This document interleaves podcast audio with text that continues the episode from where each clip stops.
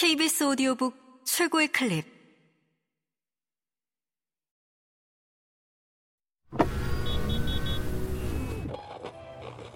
KBS 오디오북.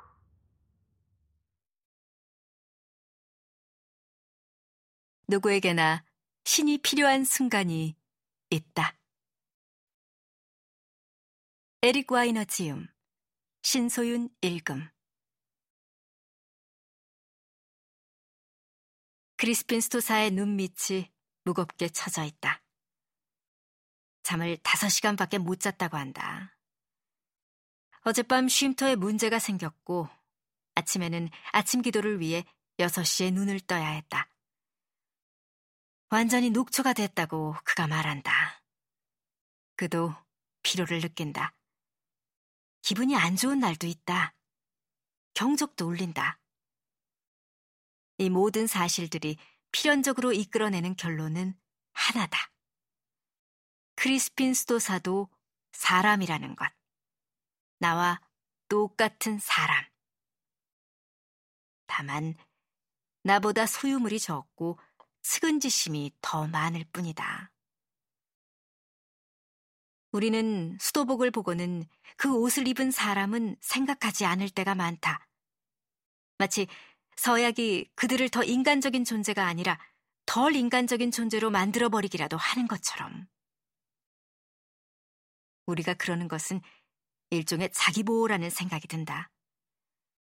만약 우리가 수도사들을 진짜 사람으로 본다면 그들이 우리와 더 비슷해 보일 것이고 그들이 우리와 더 비슷해 보인다면 불편한 의문이 들 수밖에 없다. 우리는 왜 저들처럼 하지 못하는가? 우리는 그들을 신성시함으로써 그들과 거리를 두고 그들과 같은 삶을 살아가지 못하는 것에 대해 핑계를 마련한다.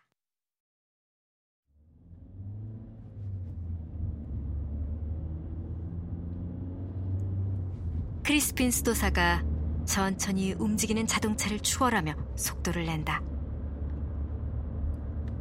온유한 자들이 땅을 차지할지는 몰라도 브루클린 퀸스 고속도로에서는 통하지 않는 것 같다. 우리는 고속도로를 벗어나 크라운 하이츠를 가로지른다. 하시디즘 유대인들 무리가 8월의 더위에 털옷을 입고 지나간다. 우리는 또 꺾어져 들어가야 할 길을 놓쳐서 온 길을 되돌아가야 한다.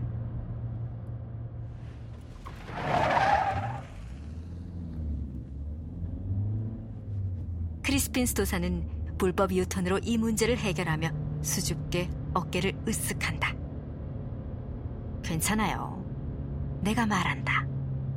우리는 하느님이 명하신 임무를 수행하는 중이니까.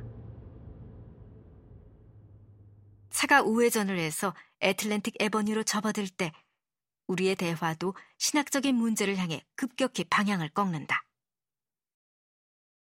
그리스도교는 모순으로 가득해요. 크리스핀 스도사가 여러 가지 예를 든다. 온유함에서 나오는 힘, 빈곤에서 나오는 부유함, 정절로 열매를 맺는 것, 죽음에서 나오는 생명. 당연히 맞는 말이다. 사실 모든 종교에는 모순과 역설이라는 요소가 있다. 선불교에는 선문답이 있고 도교에는 도덕경이라는 고전이 있다.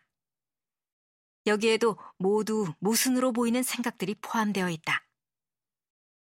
프란체스코의 사제이자 저술가인 리처드 로어는 여기서 한 걸음 더 나아간다. 역설은 영적인 진리의 선행 조건이라는 것이다. 역설적인 성격을 어느 정도 지니지 않은 상식이라면 불신해야 마땅하다. 크리스핀 스토사가 어제 쉼터에서 한 명을 쫓아낼 수밖에 없었다며 자초지종을 말해준다. 그 남자가 다시 마약에 손을 댔는데 쉼터에는 마약을 결코 용납하지 않는다는 방침이 있다. 그래서 크리스핀 스토사는 그 남자를 거리로 쫓아냈다. 그건 쉬운 일이 아니었다. 난 수도사들이 착한 사람인 줄 알았는데요. 내가 말한다. 우린 착하지 않습니다.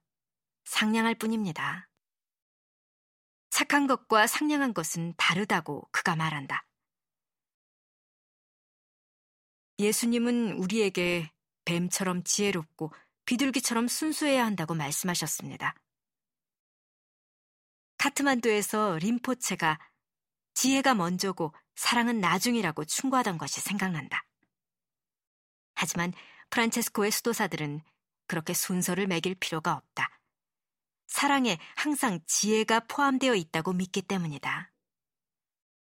톨스토이는 사랑은 결코 어리석을 수 없다고 말했다.